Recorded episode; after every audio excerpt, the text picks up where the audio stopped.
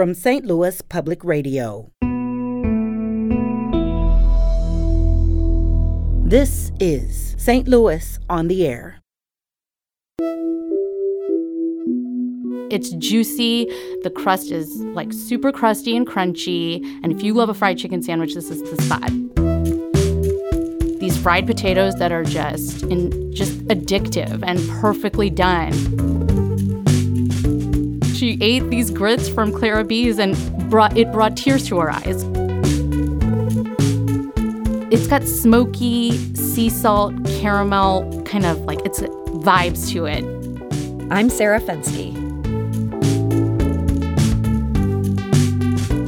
It's been a tough year in the restaurant business, but some local restaurateurs aren't just surviving, they're excelling. Our friends at Sauce Magazine recently compiled their list of the nine best new restaurants to open this year. And joining us now to tell us all about it is Sauce Magazine executive editor Mira Nagarajan. Mira, welcome back. Thank you for having me. So, Mira, this list was so striking. I couldn't help but notice these had all opened in the middle of the pandemic. Some of these places, food stalls, food trucks, other were pop ups that transitioned into restaurants.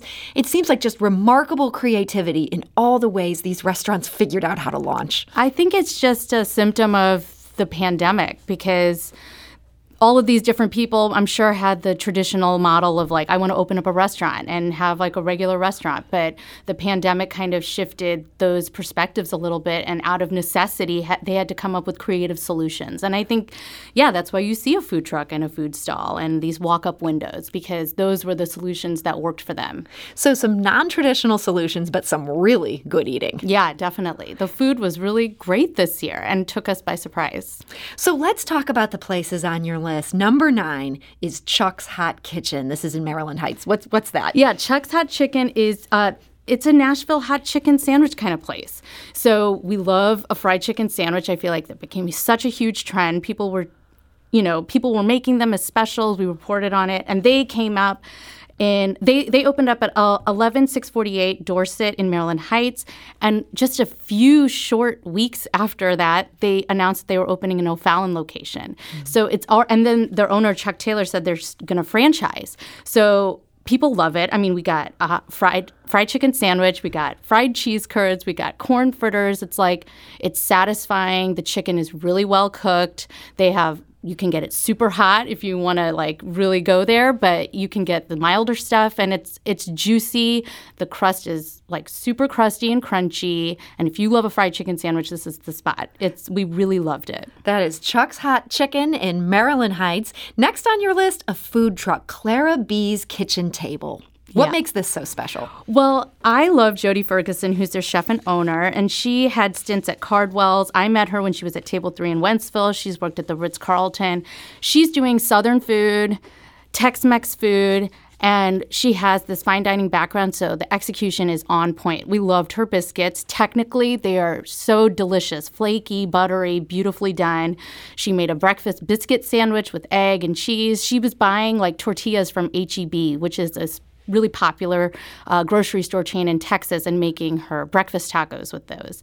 And making grits, our, our managing editor, Liz Wolfson, is from the South. And she ate these grits from Clara B's and brought, it brought tears to her eyes because they were so beautifully done. And she really makes an effort to source great ingredients, and it really shows. So that is Clara B's Kitchen Table, not a kitchen table, but a food truck. You yes. can frequently find that at Nine Mile Garden in Afton and also in the Metro East. The next two spots on your list, unusually this year, these are both stalls within the City Foundry Food Court. So much good dining going on there.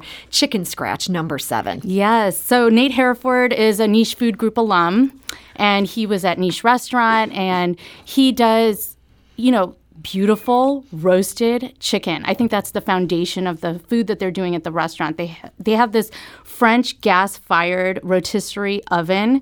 It's and he brines the chicken and he buys these beautiful local chickens and then he roasts them in this special oven and it's like insanely juicy, super flavorful, perfectly cooked and if you love roast chicken, you I have not had a better version of a roast chicken. I Whoa. think it's extraordinary. This is some high praise here. Yeah, and- You're a food editor. You've Yeah. never had a better roasted chicken. I really haven't. I was totally blown away. He does a fried chicken sandwich. He does a, a pulled chicken sandwich that's like a French dip style with a jus. These fried potatoes that are just in just addictive and perfectly done. And I think he does he does everything with care. He it's sort of kind of along the lines with Jody Ferguson at Clara B's. Fine dining background, technical execution is so great. But he's making food that is approachable that people want to eat. That's, you know, casual and it's in a fun, new, exciting kind of dining venue. So as as City Foundry grows and adds more entertainment to that space with theater and all these other things, it's going to become more and more popular to go dine at that food court. And this is one of those places you cannot miss. So if you're at City Foundry, you don't want to miss Chicken Scratch. Even higher on your list, number six, another City Foundry food stall. This is Chez Ali. Yeah, Chez Ali, it's like it's Senegalese food. And I don't know a lot about West African food, but I went there and got the sampler platter, and uh, we as an office went. And the sampler platter was a great introduction. We got a bunch of different kinds of rice. There was a red beans and rice, a plain rice. We got three different kinds of chicken. The yassa chicken by far was my favorite. It's a spe- it's a chicken braised with onion, lemon, spices, Dijon mustard, and it was in. Br- I think it was braised and then roasted. I I don't know what he did to this chicken, but it was just it was so it was so rich with flavor and these unusual blend of spices that I had never had. And I loved that. And and then I had a curry chicken on that sampler platter that was felt familiar and and great for me because I love Indian food, so it kind of invoked all these Indian flavors that I love and am fami- familiar with. And then they also he also did a jerk chicken that he made with scotch bonnet peppers and ginger and allspice. So really really beautifully balanced, rich spices that um, made the chicken so memorable. And I think if you're going there and you don't know what to get, just get the sampler platter and trust that they are putting together something for you that you've not probably had before. I, I, I have not been to a lot of Senegalese restaurants. Um, so it was really wonderful to learn about the cuisine and um, understand the flavors. And he, him and his staff are such a delight. It was really wonderful to be, you know, to interact with them and get to know them and, and try their food, which was, it, I, I, I, those are my two favorite places in City Foundry for sure. So we are counting down Sauce Magazine's nine best new restaurants of the year. Number five, Mira Nagarajan. This is Rockwell Beer Garden. Yes. Okay, we love Rockwell beer. So Jonathan Moxey is their head brewer. So the beer on that list, you can't. I mean, obviously, you know it's going to be good. If you love Rockwell beer, you're going to love the beer there. Um, they do some wine. They do some cocktails. Like hot, co- hot cocktails too right now, especially since their season is winding down. Their last day for service is Sunday, since it's an outdoor dining space. So- There is no indoor dining there. So if you want to check this out, Sunday is your last chance Yes. until spring. until spring. They're reopening in March. Um, but the pizza was really what, you know, I was so excited about. Michael Petras, also a niche food group alum. He was at Porano, at Brasserie, at Pastaria. He, during the pandemic, was doing all these uh, pizza tests on his Instagram stories. So when we found out he was going to be at Rockwell, we were super excited. We loved their Brockwell pizza, which was a broccoli pizza. Their um, kind of cacio e pepe inspired Amelia pizza was wonderful. The dough is just great. He's such a great chef, and um, I think the season is limited, so get in while you can before Sunday. And so, speaking of pizza, if you can't get in there before Sunday, we have a great option that is on the hill. Talk about a great place to go for pizza. This is Pizzeria de, da Gloria, number four on Sauce Magazine's list. We're obsessed with pizza at our office. And Joe Karowski, who's their chef and owner, he has learned from really great uh, pizza pizza experts all over the world, especially in Naples and in New York, and has such a commitment to creating the natural leavened dough that he does. They're making the mozzarella in house, and they have a great, you know, low intervention wine list, local beer list.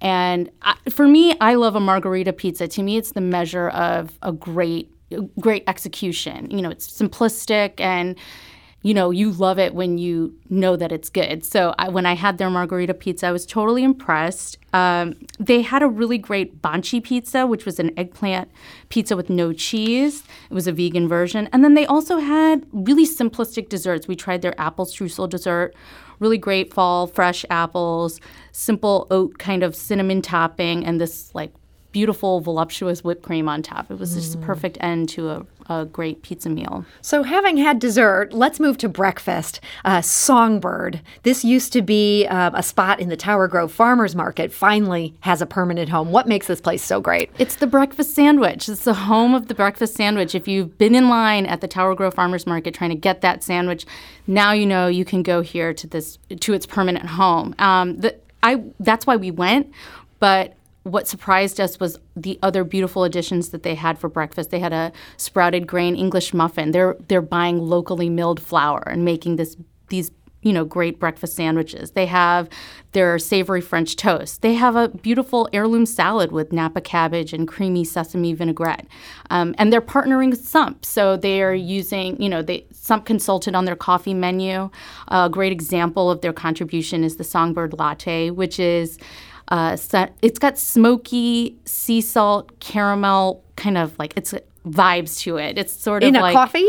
In the coffee, they make a smoked caramel sea salt kind of sauce that they put in uh, to kind of flavor the latte, and it's it was kind of a collaboration between Chris Meyer and Scott Carey. He was like, "What are what are the flavors of Songbird?" And Hmm. and she said, "Smoke, salt, sweet, maple, honey." So that's what he came up with, and I think that it's just a great spot to go to. It's on our cover. We love we love the execution. Gorgeous cover photo here. If this doesn't make you go to so- want to go to Songbird, Yeah. nothing will. So that's Songbird number three on Sauce's list. Number two, Taika Shabu Shabu. This is uh, the second iteration Mm-hmm. of a very good restaurant that was originally in U City. Now it's in Olivette. Yes, and they they added a big shabu shabu list to their menu, which we felt made it very different from the original taika. And shabu shabu is a Japanese style, like it's you get a hot pot with broth simmering in it, and then you get all these little add-ins. You can cook little beef in it or shrimp in it. It's this interactive experience. You get an induction cooktop at the bar, and you can customize it. And um, it's it's fun to go with friends. I feel like if whoever's in your pod, whoever you're sharing food with, that's who you would take. And it's really beautiful. You can get like a pork broth and put all the if you if you want like a meat based soup, you can get a vegan. I think it's a vegan soup. It's a mushroom based broth. So there's plenty of options depending on your dietary needs. And the stuff that we loved at Taika, like the chili stir fry shrimp, the fried rice, their three cup mushroom. Those favorites are still on the menu, but the shabu shabu I feel like is a unique addition. Um, if you've never done shabu shabu, I highly recommend it. It's super fun, and you know they. It's just like you get all the stuff. You know when you do like Korean restaurants, you get all the banchan. It's just fun to like customize it and and add all these different things to make their dish your own. So if you want to check that out, we do have all, all of Sauce's top nine restaurants posted on our website. That's stlonair.show. You can also find them on Twitter at stlonair. That brings us to the drum roll. Your number one new restaurant of the year, Root Food and Wine. Kind of a surprise here. This is in Augusta. Yeah, who I mean, the concept was born out of Philip Day's pop-ups. He was, you know, you mentioned kind of alternative models to starting a restaurant. He started a pop-up with Lucky Dog Farm. He went to high school with the Lucky Dog Farm folks and knew them well. They were doing these farm dinners. Well, when the weather turned cold, then they started doing pop-ups in this coffee shop. And then he took over the coffee shop. And now it's this fine dining kind of approach. They have a prix fixe menu. You can order a la carte it's farm to table. You know, you walk in there, it's it's kind of a country cottage kind of vibe. Everything I felt was done with intention and a lot of thought. You know, they they're doing wine from all over the world, but then also they have Noblesse wine on their list. And their menu was so beautiful. We had this amazing spring vegetable soup in the springtime. We had this you know, smoked trout from Rockbridge Rainbow Trout. We had a venison pastrami, which I thought was incredible execution. Venison is gamey and lean. You make it pastrami flavored, all of a sudden it's balanced and perfect. Um, the desserts were good, barely sweet with a lot of texture and kind of inventive flavors. And I think the cocktail list was great too. Dylan O'Hara, we had this chillin', uh, we had a cherry sour. Dylan O'Hara is their bartender. It had this Pinot Noir foam on top. Beautiful presentation. We had a cosmopolitan with a smoke bubble. When you pop it at the table, all the smoke cascades everywhere. And it's just, you know, it's a fun experience. And I think if you take the time to go to these wineries and have that beautiful experience out there, there's nothing really like this there. You know, hmm. there's a bunch of places where you can go get a bite to eat. You pick a, pack a picnic basket or whatever, but you want a fine dining kind of really thoughtful farm to table experience. There's nothing like this there. And so they're really uh, doing something special for that area. And I think it's a great addition. And you think it's worth the drive? Definitely worth the drive. Definitely. Well, that is a recommendation there. That is Root Food and Wine, based in Augusta. You can find Sauce Magazine's entire list. Uh, of course, you can pick up your copy of, of Sauce Magazine or go to Sauce Magazine's website. We also have that on our website, stlonair.show. Um, we heard from some listeners with their picks. We do want to mention Sauce's list only runs from November to November. So if, if your favorite place isn't on this list, it might have just opened just a few days too late. You want to look for that next year. Mira Nagarajan, I want to thank you so much for joining us today. Thank you for having me.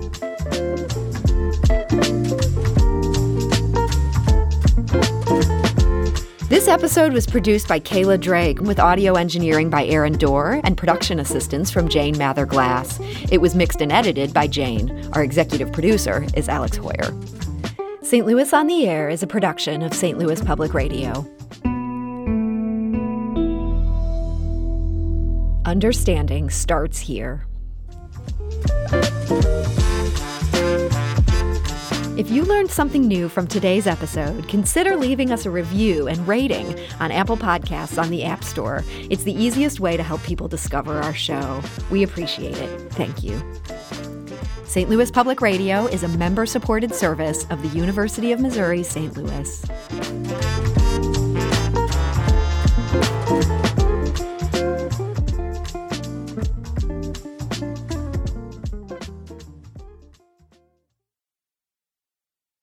Support comes from the Missouri Forest Products Association, providing more than 41,000 jobs in the production of wood pallets, railroad ties, white oak barrels, hardwood floors, and more. Details at choosewood.com.